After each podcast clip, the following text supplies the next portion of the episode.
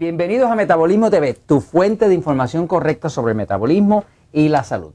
Las causas del ácido úrico. Yo soy Frank Suárez, especialista en obesidad y metabolismo. Bueno, quiero hablarte porque nos han preguntado algunas personas en Metabolismo TV cuáles son las causas del ácido úrico, de lo que llaman comúnmente gota, que por cierto es algo bastante doloroso. Cuando se acumulan los cristales de ácido úrico en las coyunturas, sobre todo en el dedo gordo del pie, muchas veces en un codo, es terriblemente doloroso. Pero vamos a hablar un poquito de las causas del ácido úrico. Quiero empezar por decirte que en realidad si le preguntas a la gran mayoría de los especialistas, urólogos, personas que trabajan con el problema del ácido úrico, de la gota, te van a decir que nadie sabe. Nadie sabe cuál es la causa del ácido úrico. De hecho, le achacan, le culpan el ácido úrico.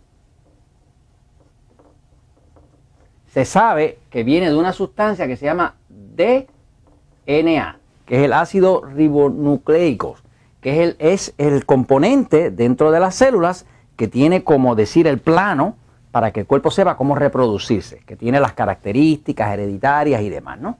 Se sabe que el ácido único, úrico viene del DNA. Por lo tanto, la conclusión que ha llegado a la medicina, aunque nunca realmente se ha visto la relación directa directa, es que cuando una persona come carne, pues está comiendo mucho DNA. Y si come mucho DNA, pues el cuerpo le va a producir mucho ácido úrico.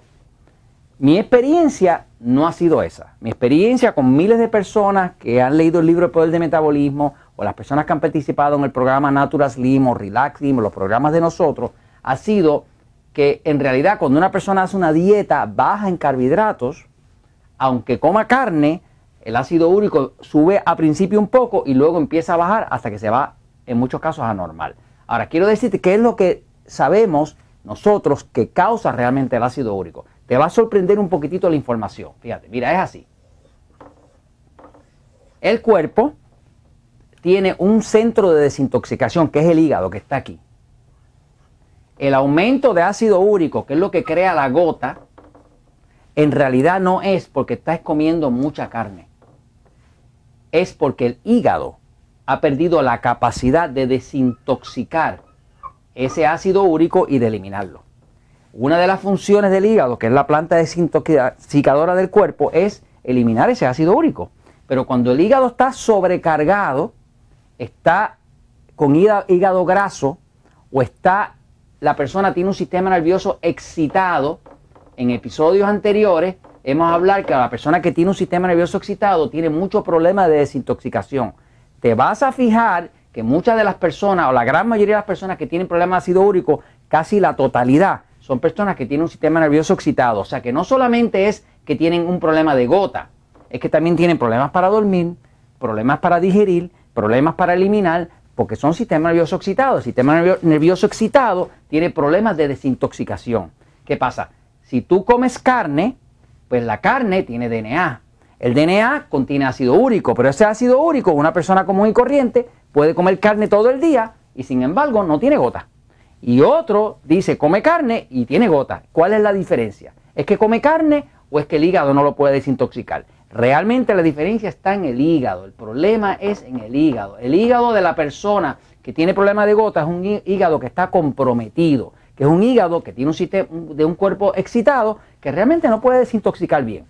¿Por qué se sabe que eso es así? Pues se sabe por lo siguiente, porque se ha visto que las personas, por ejemplo, que usan alcohol, el alcohol contiene una sustancia que se llama acetato que lo estaba explicando en un episodio anterior que tiene que ver con el metabolismo dentro de las células.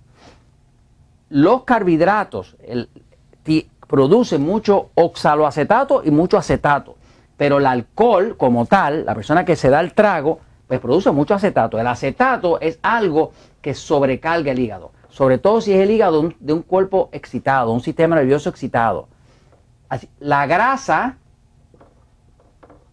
contiene una gran cantidad de acetato. O sea que una persona quiere bajar la gota, tendría que reducir la grasa, tendría que reducir el alcohol y tendría que reducir el azúcar para bajar el exceso de glucosa, que realmente es lo que sobrecarga el hígado.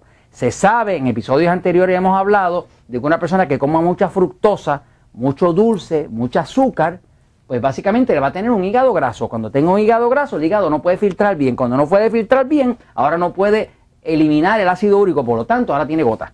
Así que una solución es que si tienes a alguien o conoces a alguien con gota o alguien con problemas de gota, lo primero que tienes que hacer es reducir el azúcar, reducir la grasa, reducir el consumo de alcohol y todo eso reduce la carga sobre el hígado. Por lo tanto, el cuerpo entonces tiene una oportunidad de eliminar el ácido úrico y no tener un problema de gota. Ahora, hay un tema último para unir a esto y es lo siguiente, es un descubrimiento que se ha hecho. El hongo cándida es un hongo que fermenta, igual que todos los hongos, igual que los hongos que se usan para hacer la levadura, que es un, hongo que se utiliza para hacer vino, para hacer alcohol, para hacer tequila, siempre se usa una levadura, que es lo que fermenta la, fructosa y demás y lo convierte en alcohol. El hongo cándida dentro del cuerpo fermenta y cuando fermenta la glucosa dentro del cuerpo la convierte en qué? En alcohol. Si la convierte en alcohol, como el alcohol contiene mucho acetato, pues si tienes mucho hongo, pues vamos a ver que te crea mucho alcohol dentro del cuerpo porque te fermenta lo que tú comes, los carbohidratos. Al crear mucho alcohol, ese alcohol se te convierte en acetato, el acetato eh, sobrecarga el hígado y ahora tienes gota. Por tanto, se ha visto que hay una relación directa entre una infección de hongo cándida bien severa y un problema de gota. Y eso te lo comento porque la verdad siempre triunfa.